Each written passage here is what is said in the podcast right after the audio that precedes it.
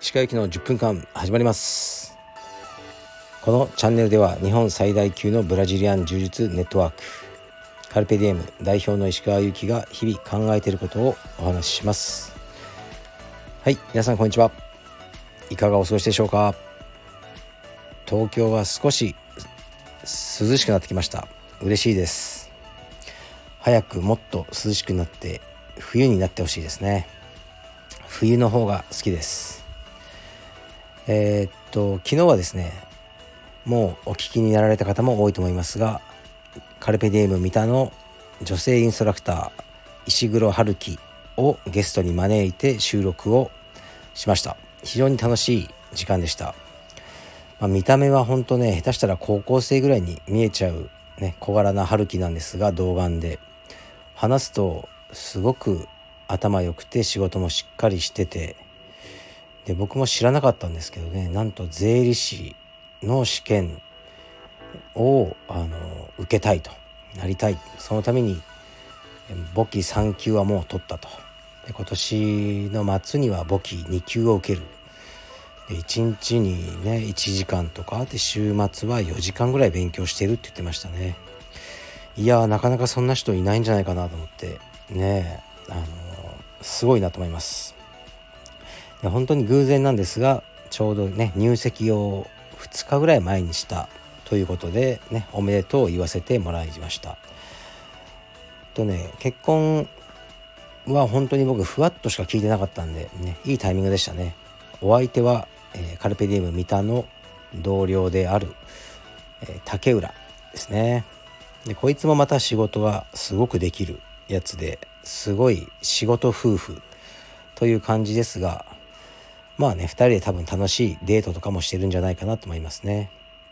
で僕は常々こうスタッフ同士で恋愛するなって言ってるんですよね。はい。だから彼らが付き合いだした時はなんか挨拶に来たのかななんかね実は付き合ってしまいましたみたいな。別にそれに対して怒ったりとか全くないんですけどただこうね遊びとかでねこうあの言葉悪いけど他のスタッフに手を出したりとかね会員さんに手を出したりしてせっかくのね道場のいい雰囲気が失われてしまうのが嫌だっていう意図でそういうことをたまに言ってるんですけどこういうふうにねちゃんと結婚してくれたら本当に嬉しいですね。万歳ですね。はい。だから結婚まで行くようなねあのー、恋愛だったらね全然してほしいと思いますね。でそう何かね許可をもらうばかりじゃなくてねやった後に後から謝罪すればいいんですよね。そうすれば何でも笑い話になるというかですよね。だから結末さえしっかりねいいものにすればその過程は許される。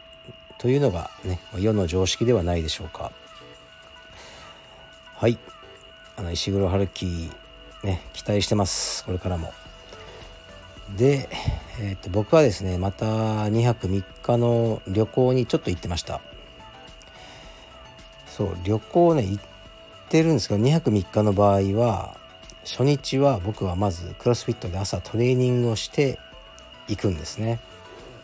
であの2日目はねさすがにクロスフィットには行けないですよね。あの山梨県にいたんで。だけど宿でこうトレーニングするわけですね。トレーニングって言ってもローラーやったりスクワットやったりね自重でその程度ですね。で最後の日はこれまた結構早めに帰ってきて、えー、夕方のクロスフィットのクラスに行くっていう。だから2泊3日旅行してもねその間の日以外はトレーニングをしている。という状況なのでもっとゆっくりすればいいんじゃないかなとも思うんですけど。で今回はですねあの忍者村みたいな忍者村アミューズメントパークみたいなとこに行ってきました。結構各地にあるんですよ。あるんです。子供ってやっぱ忍者大好きなんですよね。でうちの息子娘も好きですね。でそういうところにえっ、ー、とねまあ日光江戸村とか有名ですよね。何個か行ったことあるんですよ。で大体もうね分かってるんです。行くと忍者ショーがあるんですね。で多分そのアクション映画とかそっち系を目指していたようなお兄さんまた多分目指してる途中かわからないですけどのお兄さんたちが忍者の格好をしてこうもうずっと歩いてるんですね。園内を。でまあ園内もこうね江戸時代っぽいような建物うんまあどこか半端なんですけどねこういっぱいあってでこう途中で会ったりすると「お主!」とか急に言ってくるんですよね。な何ですか？とか、ね、結構ねそのまま返したりするんですけど、まあ、忍者っぽいこうなんか作りの街になってるんですね。で忍者ショーがあり忍者教室これも大体あるんですよ。子供たち20人とかで集まってこう、ね、手裏剣の術じゃとか言ってこの手裏剣を投げる練習とか今子供ほんと好きなんですよね。だから行きましたね。で 毎回行くたびにあの衣装が借りれるんですよ。もちろんねその形から入らないと面白くないじゃないですか。で衣装を借りて、ね、上下、ま、借りるんですけど靴はね貸してくれないんですよね。やっぱり、ね、サイズとかも結構大変だから。だから靴はスニーカーのままなんですよ。でそれがすごい、まあ、嫌でもう決めるなら全部決めろやと思ってたので今回はあの足袋を買っていきましたね。うん。足袋を買って あの衣装を着せると本当に忍者みたいで楽しかったですね。でその忍者ね村のあのお兄さんたちもこう旅を見ると「お主これは用意してきたのか」とか「日常的に履いておるのか」いやに履くわけないでしょこの日常的に」って買ってきたんですよ。そうかなかなか準備が良いなとかあの本当にそんな喋り方してたのかなと思いますけどそういう会話があって楽しかったですね。でまあご存知の通りうちの息子は体操が好きなんでもうそう道路道路とかねコンクリートの上でもバク転とかしまくるのでやっぱりやってたらちょうど忍者と会うじゃないですかああいうバク転とか。すごい忍者村のお兄さんたちがこうね褒めてくれて「ここで働かぬかお主」とかこう言ってくれてすごいあの喜んでましたね。でも忍者村のお兄さんたちが履いてる足袋はあのエアーが入ってるらしいですそこに。みんなそれ言ってて「お主その足袋はあの膝に来るぞ」って言ってましたね。普通の足袋であのバク転をしまくると膝に来るらしいです。だから忍者村のお兄さんたちはエアーが入ったねエアー足袋を履いて仕事をしてらっしゃるそうです。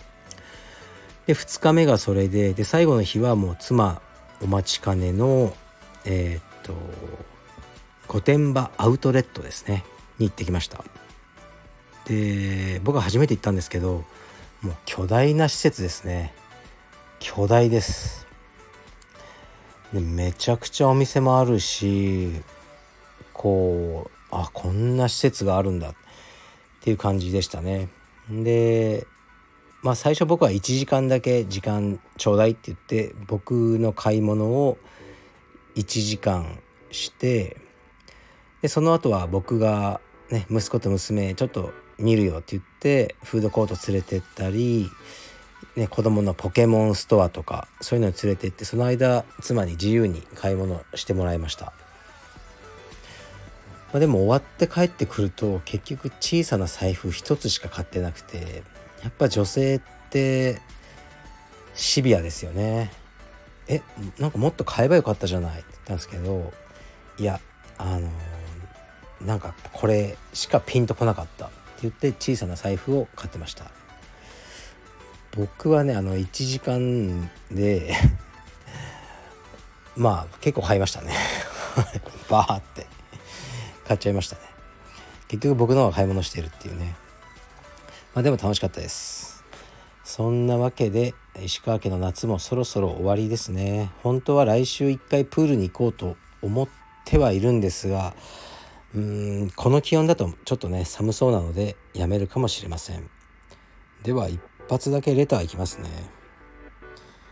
そう今のねレターの、えー、お題はあなたの道場もしくは所属しているスポーツチームにいる変な人。を教えてくださいっていうのをあの聞いてました。でそれに対して来てますね。言います。2ついこうかな。道場で出会った変人。筋トレマニアの人がタンパク質多いからって金魚の餌を食ってました。あの黒い BB 弾みたいなやつ。狂ってましたがその人の筋肉はでかくて強かったです。はいありがとうございます。まあ、金魚の餌を食ってる人は初めてあの聞きましたがこうもうタンパク質に支配されてますよね。僕もそうですけどタンパク質タンパク質。タンパク質をもう取り続ける人生ですね。だんだんこうみんな分かってくるんでしょうね。こういうのが自分には合ってるとか。でねあのこの人にはこのね金魚の餌が合ってた。なんでだろう。まあコスパがいいとかあるんですかね。僕に関して言うとホエイプロテインがダメなんですね。もう100%腹を下すんです。BCAA も腹を下します。ですから僕は朝、えー、ソイプロテインを取ることが多いですね。でえー、っとトレーニング後はすぐにあのリカバリープロテインっていうのを取ってます。これはね半分ホエイなんですよ。半分ホエイで半分ソイです。でも結構糖質がいっぱい入ってるやつでリカバリーのために、えー、なぜかこれはお腹を下さないです。だから取ってます。で食事はあのー、前はほぼビーガンみたいな感じで肉を食べないっていうのを数ヶ月やってたんですがやはり痩せすぎてしまいましたね。だから今はチキンは食べます。たくさん。